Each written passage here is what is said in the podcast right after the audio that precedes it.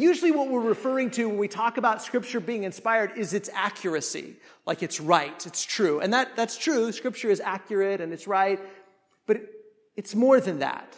When we talk about Scripture being inspired, I think we should mean more than that. We should mean that the Spirit of God has given this author wisdom and understanding, insight, enlightenment, even creativity so as we read through these words of John, I want us to pay attention to how the Spirit of God is giving him wisdom and insight, enlightenment, understanding, and creativity as he expresses to us who Jesus is and what Jesus is all about. So, John chapter 1 in verse 1. In the beginning was the Word, and the Word was with God, and the Word was God. He was in the beginning with God all things were made through him, and without him was not anything made that has been made. In him was life, and the life was the light of men. The light shines in the darkness, and the darkness does not overcome it. There was a man sent from God whose name was John. He came as a witness to bear witness about the light, that all might believe through him. He was not the light, but came to bear witness about the light, the true light which gives light to everyone, was coming into the world. He was in the world, and the world was made through him. Yet the world did not know him. He came to his own, and his own people did not receive him. But to all who did receive him, who believed in his name, he gave the right to become children of God, who were born not of blood, nor of the will of the flesh, nor of the will of man, but of God. And the Word became flesh and dwelt among us, and we have seen his glory, glory as of the only Son from the Father, full of grace and truth. John bore witness about him and cried out, This was he of whom I said, He who comes after me ranks before me, because he was before me. For from his fullness we have all received grace upon grace. For the law was given through Moses, grace and truth came through Jesus Christ. No one has ever seen God. The only God who is at the Father's side, he has made him known.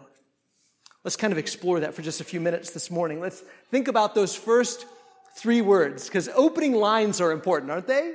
Opening lines are important. And what's the opening line to John's gospel account? What's the first three words? In the beginning. Now we know that opening line, don't we? In the beginning. When we reread that opening line, what other opening line, what other book does that remind us of? Genesis, right?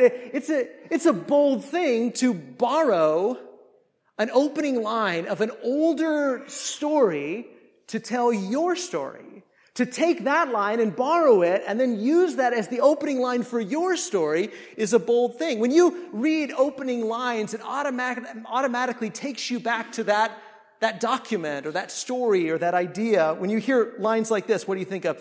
We hold these truths to be self-evident.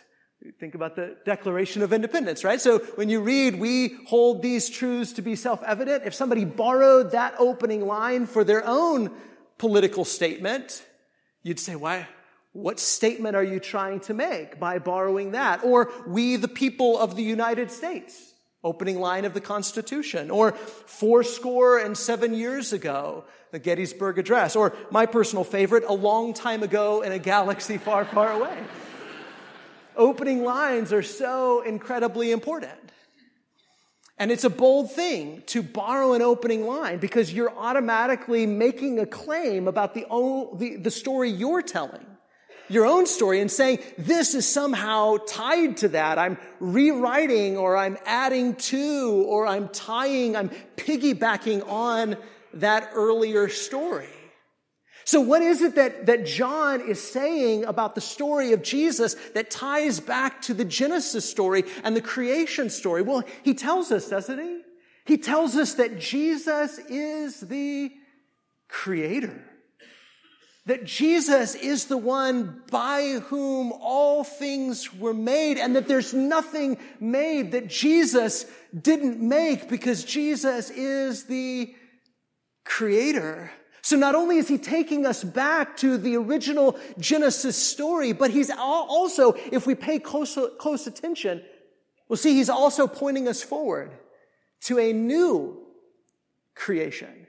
He's saying not only that Jesus is the creator that created all things, but that Jesus is bringing about a new creation through his work. I mean, think back to the original Genesis story, right? Go back all the way in your brain and, and think about, think about what the world was like in the beginning. What does, what does Genesis say that the world was like? The world was formless and void, right? It was, it was uninhabited. There was no life. And what was it that was over the surface of the deep? You remember? Darkness, right? So the world was lifeless and dark. The world was lifeless and dark. And then the Creator said, let there be what? Light. And God spoke light into existence. And then He created all kind of life to inhabit this world, the living creatures on the ground and in the sea and in the air, and then the pinnacle of his creation, human beings. The creator brought light and life into the world. And John is saying something about a dark and lifeless world, isn't he? He's saying that the created world has once again become dark and lifeless and that the creator is doing something new. Look at what he says in John chapter 1 and verse 5, verse 4. He says, "In him, in Jesus was life, and the life was the light of men. The light shines in the darkness, and the darkness has not overcome it." And then look at what he says in verses 12 and 13. He says, To all who did receive him, who believed in his name, he gave the right to become children of God, who were born, not of blood, though, and nor the will of the flesh, nor of the will of man, but of God. And if we keep following this story throughout what John is telling us, in, in chapter three, Jesus will say that he's bringing about a, a rebirth, being born again by the water and the Spirit. So he's, he's bringing about new creation in a world that once again is dark and lifeless. The Creator is bringing light and life to the world. He's causing people to be born again, not born of, of a human relationship, but born of God so that they can go into the world and be children of God. Jesus will say later, sons of light. Do you remember near the end of the gospel account, one of the final things that Jesus does before he he goes to be once again with the Father. He, he breathes on his apostles. Do you remember that? He breathes on them and he says, receive the Holy Spirit. Does that remind you of the Genesis account? Isn't that what God did with Adam? He breathed into his nostrils life, spirit, and Adam became a living being. Do you see that's what John is saying? That not only is Jesus the creator who by him everything was made and, and nothing that is made was made without him, but he's saying that Jesus is bringing about a new creation. And isn't that what Paul says in 2 Corinthians 5? He says, if anybody is in Christ, they are a new creation. So that these followers of Jesus, who receive him and are born again because of him, they go out into the world to be a little bit of the new creation in his name. And then John says something interesting. He says, in the beginning was the what? The Word. Now that's an interesting way to describe Jesus, isn't it? The Word. Let's think about words that you speak, okay? And, I know when you speak a word, and when I say a word, I don't necessarily mean, you know, like five letters or six letters. I mean an idea or a thought. When you, when you communicate something, whether you're communicating to your spouse or to your neighbor or you're driving on the tollway and you communicate something, you know, whatever it is that comes out of your mouth, I, I know it's invisible and it's intangible, but picture it. If you can, picture it as something visible, something that just kind of hangs out there. Or it goes and it does something, because that's what words do, don't they? They affect people. They touch people maybe positively or negatively. They go and they do kind of things. But, but listen, if somebody brought your word back to you, maybe a day later or a week later or a month later or years later, and said, hey, do you, Do you remember speaking this word into existence? Do you remember this word that you said? Have you ever had the feeling where you think, man, I really wish I hadn't said that? I'm incredibly embarrassed about that word. Or, or, maybe you could say about that word, you could say, well, listen, at one time that word was true of me and it was an accurate representation of who I was, but I've changed since then and I'm not that person anymore, so that word doesn't really reflect me anymore. Or maybe that word was a promise and you said, I'm going to do this. This is so important to me. And you promised something. But then your priorities kind of shifted and you became a different person and that promise just never came to fruition. And so it was just kind of empty and hollow. Or maybe you said something that was just downright a lie. See, the, the holy thing about God, one of the holy, otherly things about God is that those things are never true about His words. The word that He speaks is so much different than that. God's word always does what he intends for it to do. God's word is always powerful. It's always effective. And if you kind of picture God's word as this kind of thing that proceeds from heaven and goes to earth and does what God wants it to do. And if you held it up to God a decade later or a hundred years later or a thousand years later, it would still be an accurate representation of who God is and what God is all about. So the prophets could write things like this Isaiah chapter 40 and verse 8 the grass withers and the flower fades, but the word of our God will stand forever.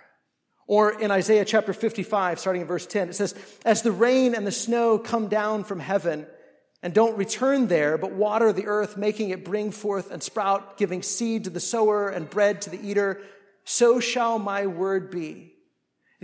See, when, when rain comes down from the sky, it never like gets halfway down and then says, oh, never mind. And then it goes, it, it comes down and it does what it's supposed to do. It doesn't get down to the ground and like bounce off and be like, oops, sorry, I missed. I mean, it, it, it soaks in and it does what it's supposed to do. And God says, that's the way my word is. When I make a promise or a command, when a truth comes forth out of heaven, it shall not return to me empty, but it shall accomplish that which I purpose and shall succeed in the thing for which I sent it.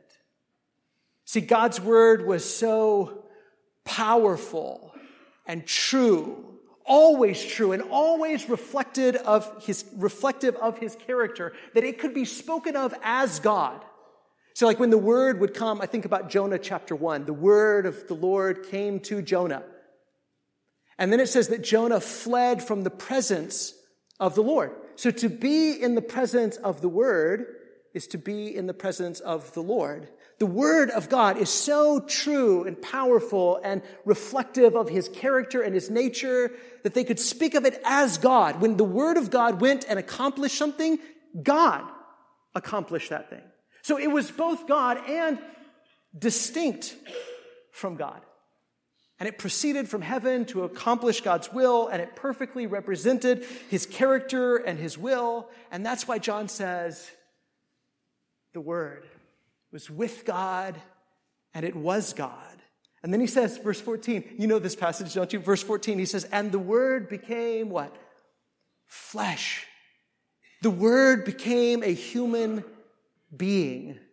Oh, God's word had come to prophets over the years, but now it had come to John, the baptizer, and John had testified about the word, about the light, but he wasn't the word. He wasn't the light. The word had come to Moses, and Moses had received and given the law, but Moses wasn't the word. Jesus. Jesus is the one who is the word of God become human and dwelt among us, and we have seen his glory, glory as of the only Son from the Father, full of grace and truth. John is saying Jesus is God's word embodied. Jesus is God's glory embodied. Jesus is God's grace embodied. Jesus is God's truth embodied. Other prophets and other men of God have pointed to this truth and this glory and this grace and this revelation, but Jesus is the Word and the truth and the glory and the grace of, G- of God come to life, embodied as a human being. So much so that John can make this incredibly bold claim. Verse 18 No one has ever seen God. Not just not laid eyes on him, but nobody's ever really known God. Nobody's ever really seen God. I know in the past, the patriarchs and the prophets and Moses and Noah and all those people, Abraham, I mean, they knew some things about God, but none of them had really seen God. But the only God who's at the Father's side, he has made him known. And let that sink in for a second. Jesus makes God known to us.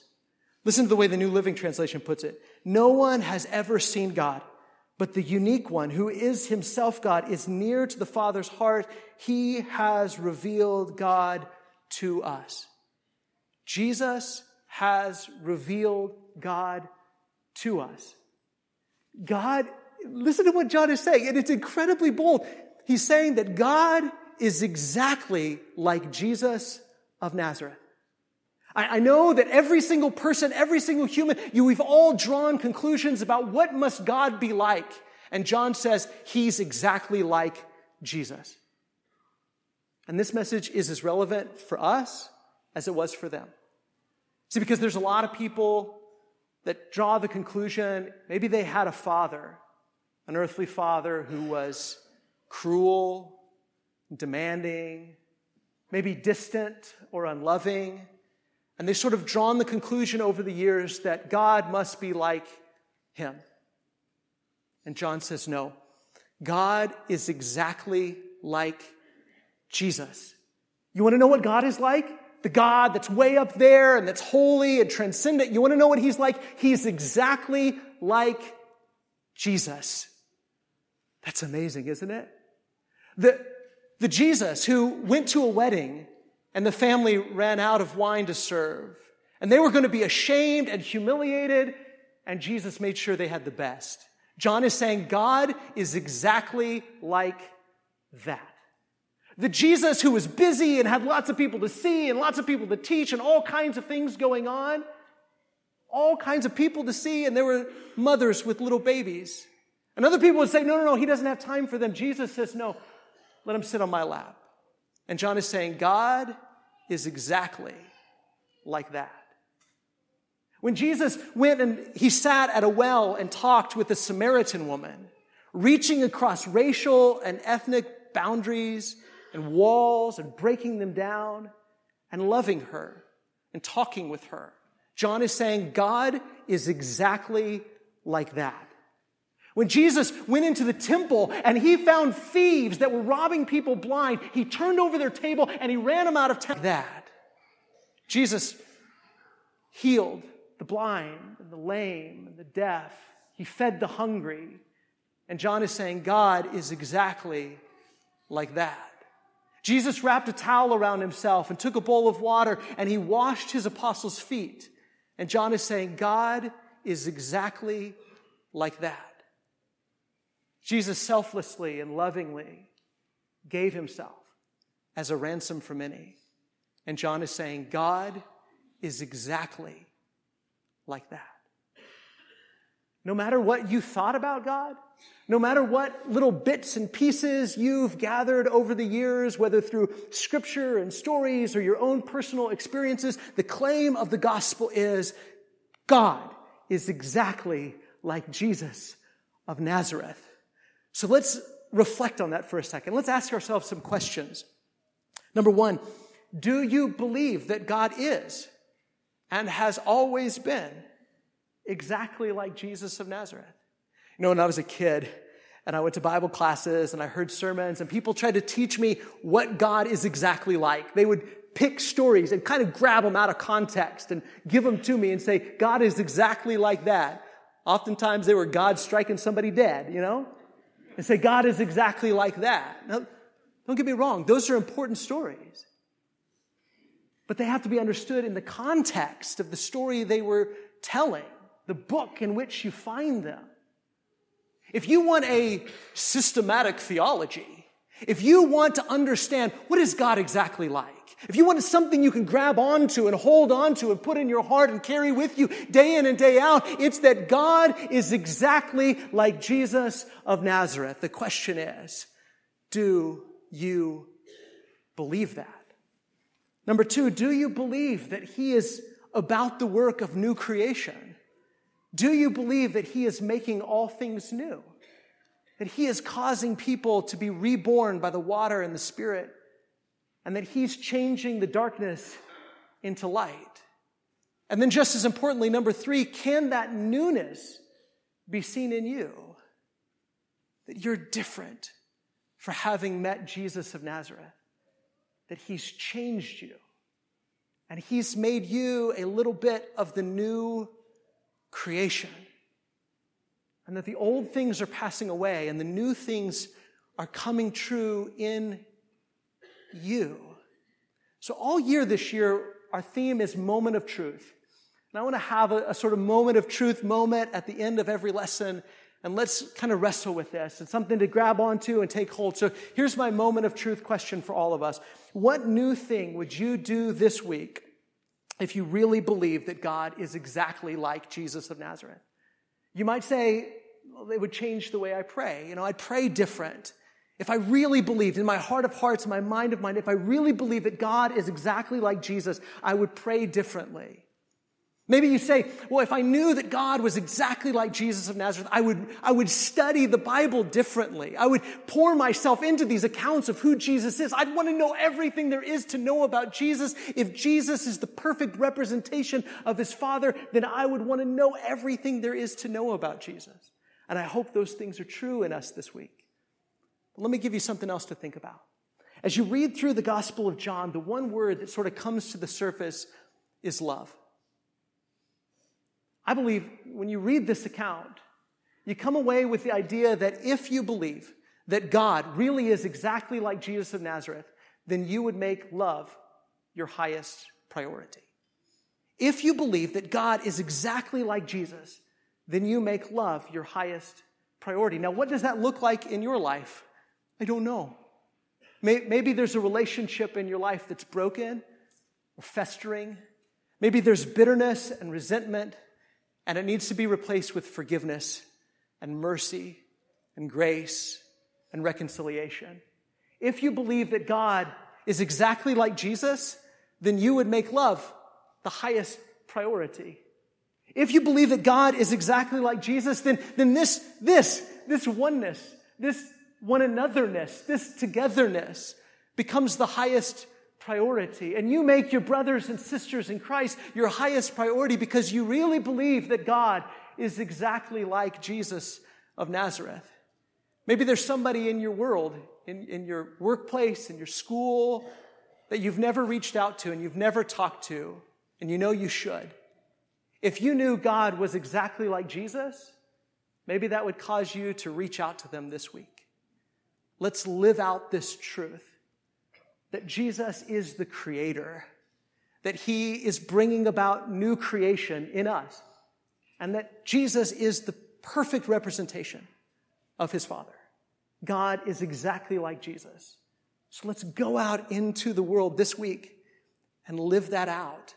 And maybe before we go, if there's somebody here this morning and you've not been born again by the water and the Spirit, or you just need prayers or encouragement, let us show you that love for God and for you is our highest priority. If we can help you this morning, come forward as we stand and sing.